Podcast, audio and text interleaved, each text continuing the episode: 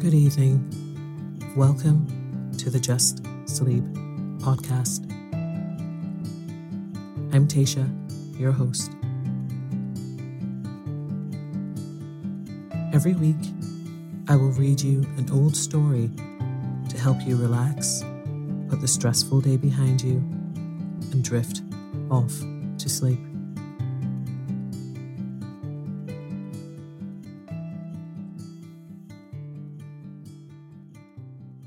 Occasionally, we will run ads in order to cover the costs of the production of the podcast. Rest assured, there will be no ads during or after the story. If you prefer an ad free and intro free show, you can join Just Sleep Premium.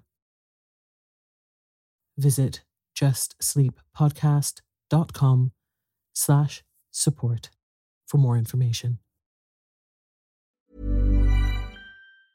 Hiring for your small business? If you're not looking for professionals on LinkedIn, you're looking in the wrong place. That's like looking for your car keys in a fish tank.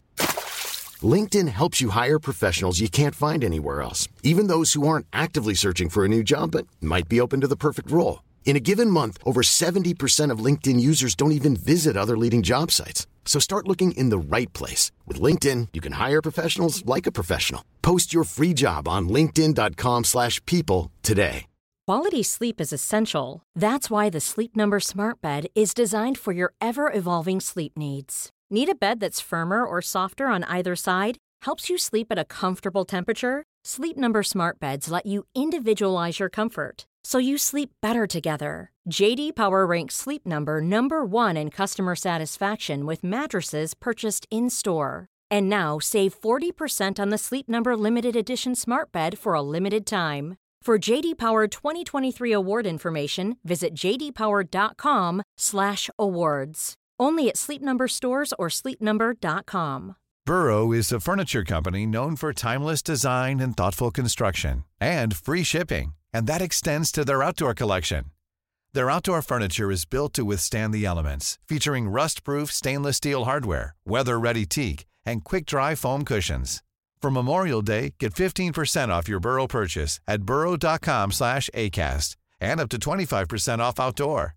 That's up to 25% off outdoor furniture at burrow.com slash ACAST.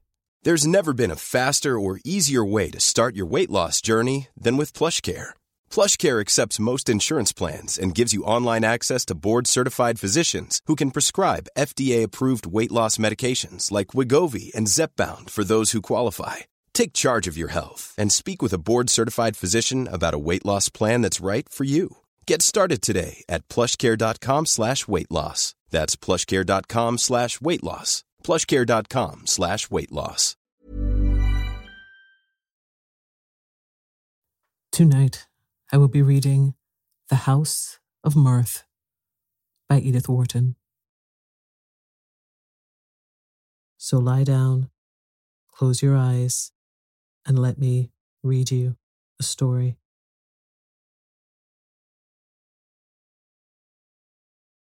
Chapter 1 Selden paused in surprise. In the afternoon rush of the Grand Central Station, his eyes had been refreshed by the sight of Miss Lily Bart. It was a Monday in early September, and he was returning to his work from a hurried dip into the country. But what was Miss Bart doing in town at that season?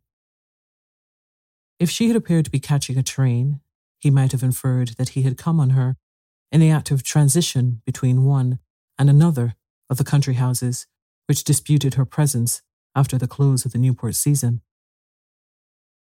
But her desultory air perplexed him. She stood apart from the crowd, letting it drift by her to the platform or the street, and wearing an air of irresolution which might, as he surmised, be the mask of a very definite purpose. It struck him at once that she was waiting for someone, but he hardly knew why the idea arrested him. There was nothing new about Lily Bart, yet he could never see her without a faint movement of interest. It was characteristic of her that she always roused speculation, that her simplest acts seemed the result of far reaching intentions. An impulse of curiosity made him turn out of his direct line to the door and stroll past her. He knew that if she did not wish to be seen, she would contrive to elude him, and it amused him to think of putting her skill to the test. Mr. Selden, what luck. She came forward smiling, eager almost, in her resolve to intercept him. One or two persons, in brushing past them, lingered to look, for Miss Bart was a figure to arrest even the suburban traveller rushing to his last train. Selden had never seen her more radiant. Her vivid head, relieved against the dull tints of the crowd, made her more conspicuous in a ballroom, and under her dark hat and veil she regained the girlish smoothness, the purity of tint that she was beginning to lose after eleven years of late hours and dancing. Was it really eleven years? Selden found himself wondering. And had she indeed reached the nine and twentieth birthday with which her rivals credited her? What luck, she repeated. How nice of you to come to my rescue. He responded joyfully that to do so was his mission in life, and asked what form the rescue was to take. Oh, almost any, even to sitting on a bench and talking to me. One sits out a cotillion, why not sit out a train? It isn't a bit hotter here than in Mrs. Van Osburgh's conservatory, and some of the women are not a bit uglier. She broke off laughing to explain that she had come up to town from Tuxedo on her way to the Gus Trenors at Bellomont and had missed the 3.15 train to Rhinebeck. And there isn't another until half past five.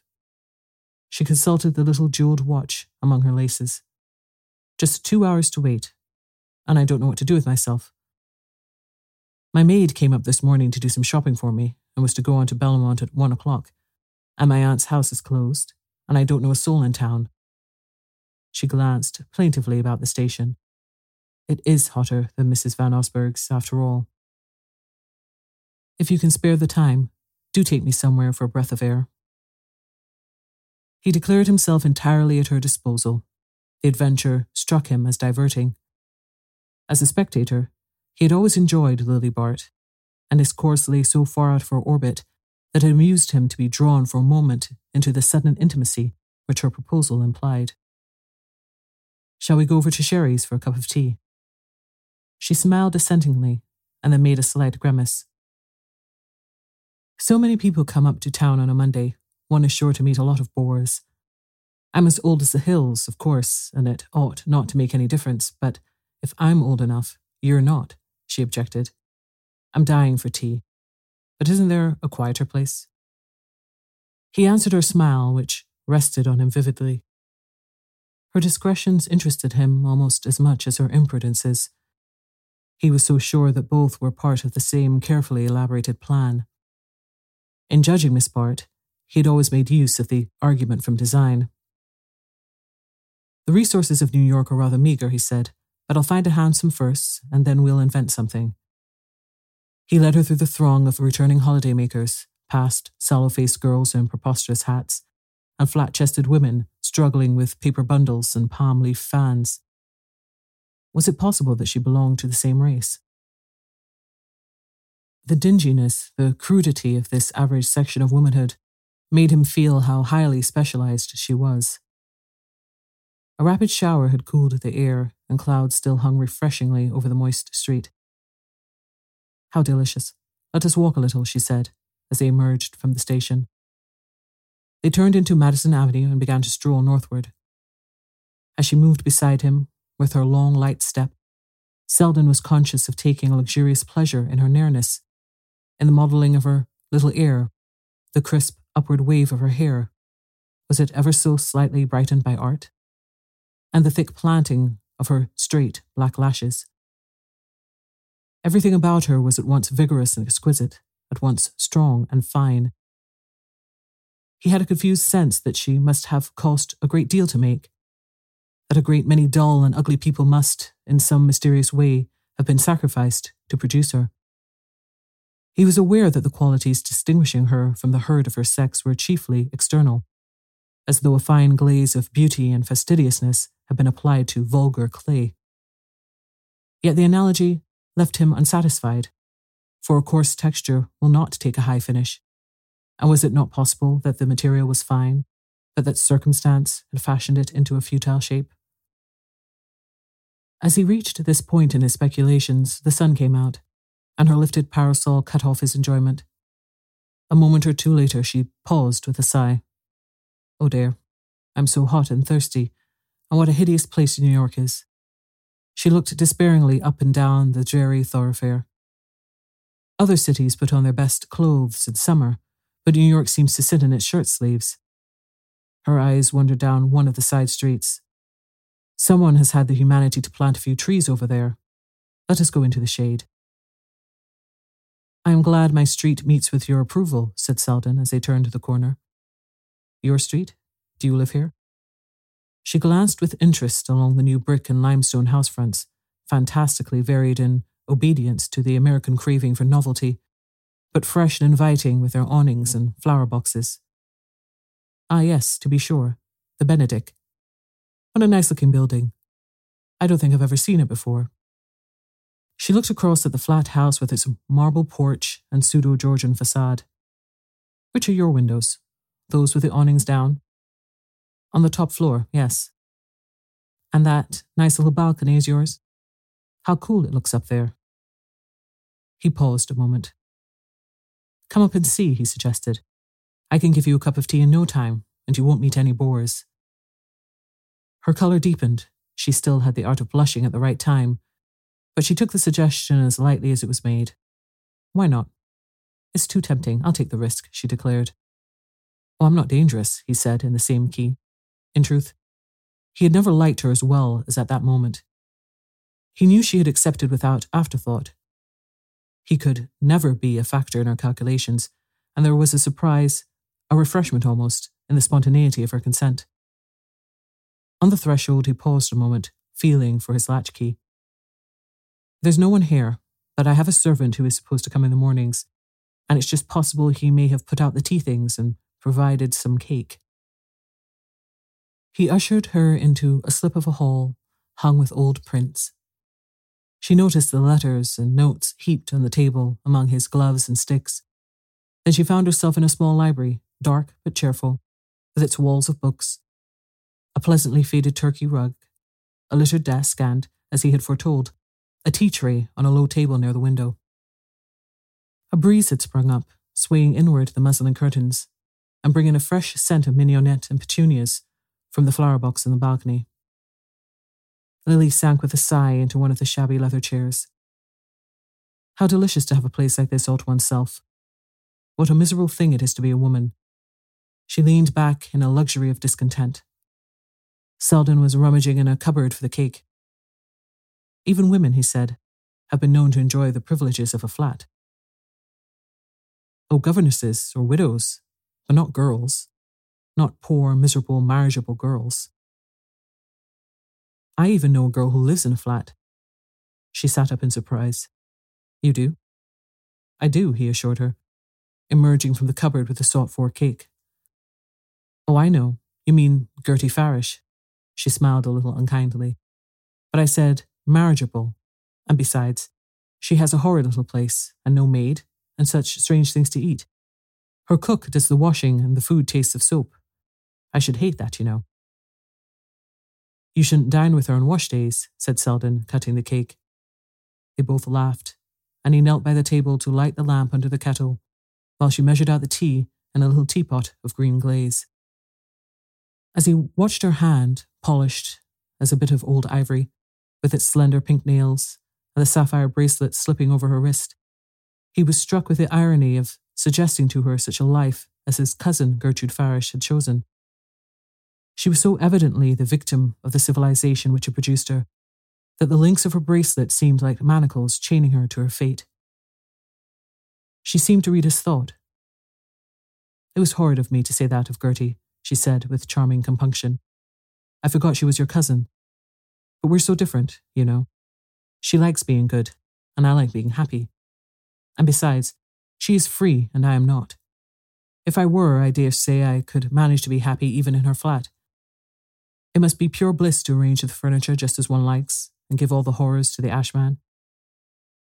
If I could only do over my aunt's drawing room, I know I should be a better woman. Is it so very bad? he asked, sympathetically. She smiled at him across the teapot, which she was holding up to be filled. That shows how seldom you come there. Why don't you come oftener? When I do come, it's not to look at Mrs. Peniston's furniture. Nonsense, she said. You don't come at all. And yet we get on so well when we meet. Perhaps that's the reason, he answered promptly. I'm afraid I haven't any cream, you know. Shall you mind a slice of lemon instead? I shall like it better. She waited while he cut the lemon and dropped a thin disc into her cup. But that is not the reason, she insisted. The reason for what? For your never coming. She leaned forward with a shade of perplexity in her charming eyes. I wish I knew. I wish I could make you out. Of course, I know there are men who don't like me.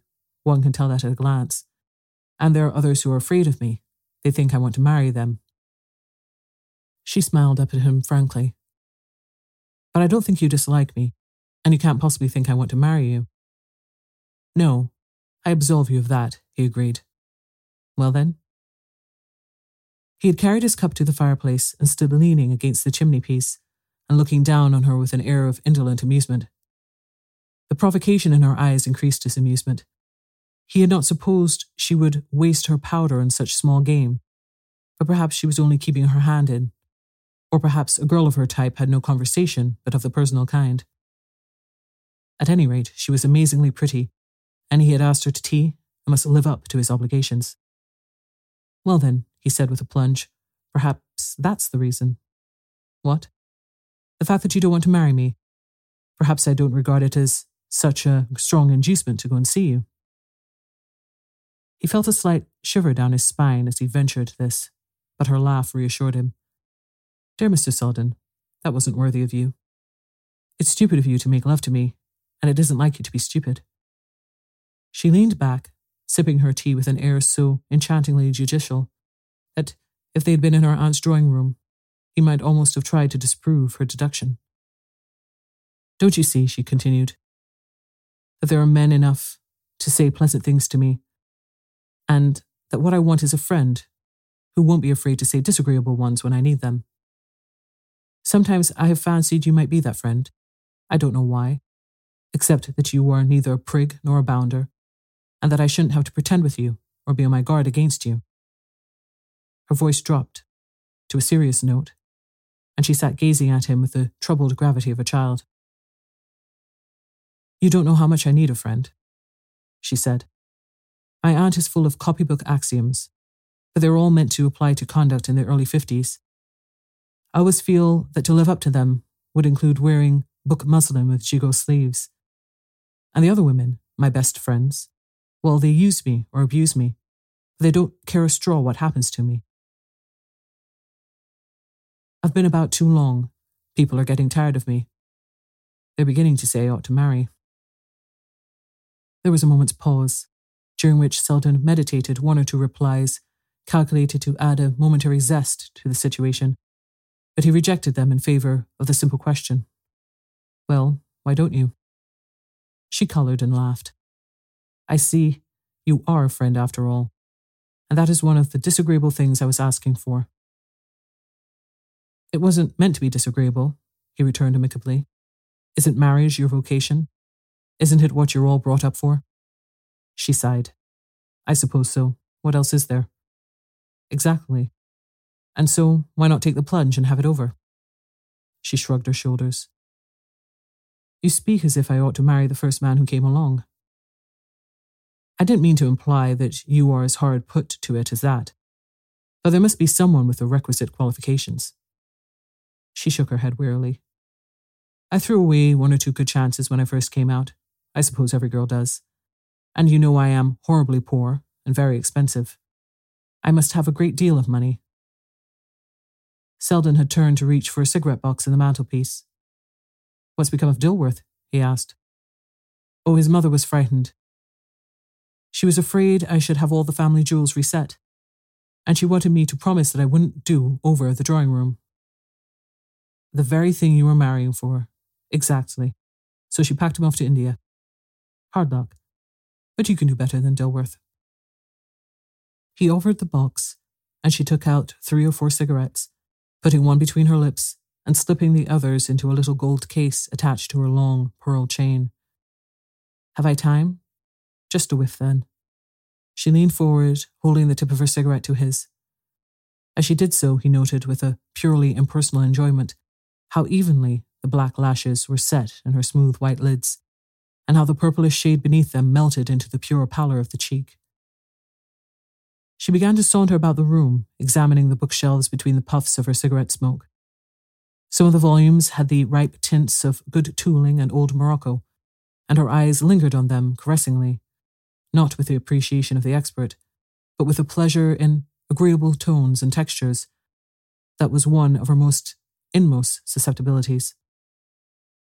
Suddenly, her expression changed from enjoyment to active conjecture, and she turned to Selden with a question. You collect, don't you? You know about first editions and things? As much as a man may who has no money to spend. Now and then, I pick up something in the rubbish heap, and I go and look on at the big sales. She had again addressed herself to the shelves, but her eyes now swept them inattentively, and he saw that she was preoccupied with a new idea. An Americana? Do you collect Americana? Selden stared and laughed. No, that's rather out of my line. I'm not really a collector, you see. I simply like to have good editions of the books I'm fond of.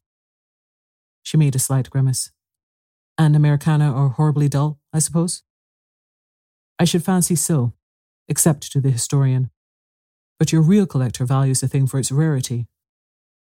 I don't suppose the buyers of Americana sit up reading them all night. Old Jefferson Gryce certainly didn't. She was listening with keen attention, and yet they fetch fabulous prices, don't they? It seems so odd to want to pay a lot for an ugly, badly printed book that one is never going to read. And I suppose most of the owners of Americana are not historians either. No.